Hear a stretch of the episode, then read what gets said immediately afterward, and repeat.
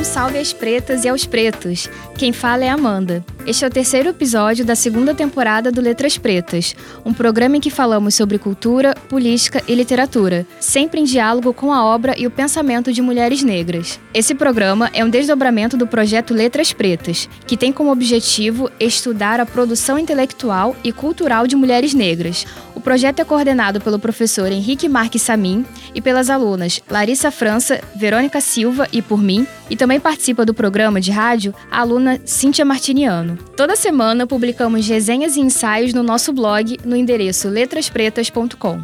No programa de hoje, falaremos sobre uma das mais importantes escritoras e acadêmicas da atualidade, a nossa querida Conceição Evaristo.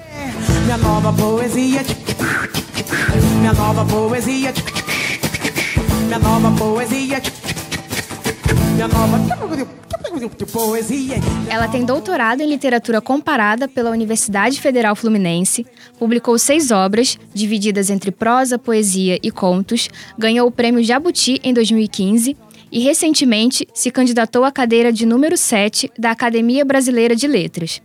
Com tudo isso, dá para perceber que a Conceição alcançou uma posição privilegiada e que, como ela mesma diz, a sua excepcionalidade só confirma a regra de exclusão da nossa sociedade racista e patriarcal.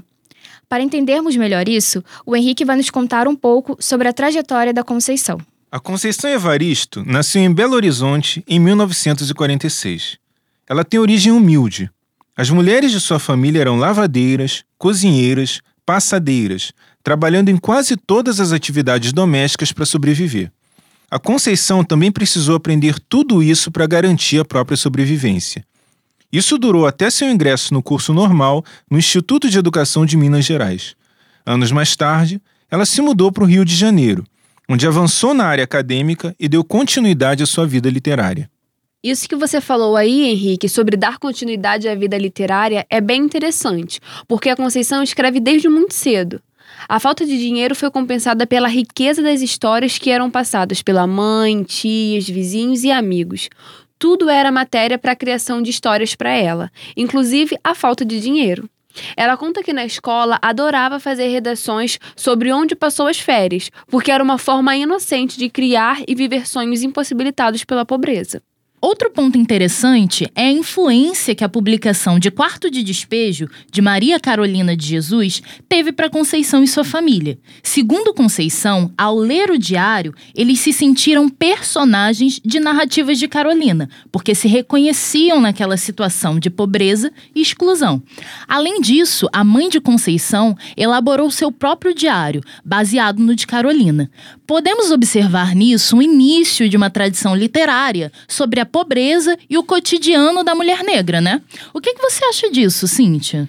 Eu concordo e acho que, junto com isso, podemos pensar no conceito de escrevivência, criado pela própria Conceição. A escrevivência é a arte de escrever a partir da vivência negra, no contexto social brasileiro. A ideia é retirar do lugar de conforto aqueles que ajudam a promover a desigualdade social e racial no país. Esse conceito predomina em todas as camadas narrativas da ficção de Conceição. Sua poética e sublime literatura nos colocam diante das impactantes e trágicas questões que fazem parte da existência negra, especialmente a dessas mulheres. O que parece novidade para alguns é cotidiano para nós, marginalizados socialmente. Conceição Evaristo é uma escritora genial, não só por trazer o protagonismo negro para a literatura, mas também por produzir obras de qualidade inigualável. Entretanto, apesar de vencedora de um dos maiores prêmios da literatura brasileira, a sua produção literária ainda é vista com certa restrição por parte da crítica. Dos vários episódios que podemos destacar, está a sua candidatura para a cadeira de número sete na Academia Brasileira de Letras. O que vocês pensam sobre isso, pessoal? Rolou uma campanha belíssima em apoio à candidatura da Conceição, algo que nunca tinha acontecido antes. Foram cerca de quarenta mil assinaturas em duas petições online, além do apoio público de artistas e intelectuais. A A B L respondeu essa campanha destinando apenas um voto à Conceição Evaristo. Essa situação mostrou um reflexo de como a produção negra ainda é recebida no país. A derrota não foi apenas de Conceição, mas de todos os que têm suas produções silenciadas ou subalternizadas. O colunista Anselmo Góes mandou a letra e escancarou: tá faltando preto na casa de Machado de Assis. Fico me perguntando quem e o que define o que é um clássico literário, ou qual autor deve ser considerado imortal.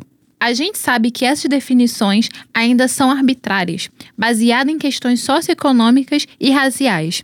Apesar disso, continuaremos nossos movimentos de resistências e de ocupação dos lugares negados para a população negra. Se a branquitude nos impede historicamente e organizadamente de alcançar lugares, nossa resistência também se organiza diariamente em busca de uma sociedade mais igualitária. Nas palavras do narrador de Ponciá Vicenço de Conceição, uma vida é um grão de areia no fundo do rio que só vai tomar corpo, crescer, se se tornar argamassa de outras vidas. Não dá para negar que Conceição é a argamassa de muitas outras vidas negras. Vamos ter que encerrar o papo por aqui, por conta do nosso tempo. Vamos deixar nossas palavras finais. É isso aí, galera. Até a próxima. Muito obrigado, pretas e pretos. Continuem ouvindo o nosso programa. Um prazer estar com vocês. Até o próximo programa. Até o próximo programa, gente. Foi um prazer. Lembrando que semanalmente publicamos resenhas e ensaios no blog letras pretas ponto com. Um salve às pretas e aos pretos e até o próximo programa Letras Pretas. Programa Letras Pretas. Locução: Henrique Marques Samim, Verônica Silva, Larissa França, Amanda Lourenço e Cíntia Martiniano. Equipe técnica: Daniel Barros, Gleidson Augusto e Eduardo Sobral. Produção: Rádio Erge. Realização: Centro de Tecnologia Educacional C T E S R três.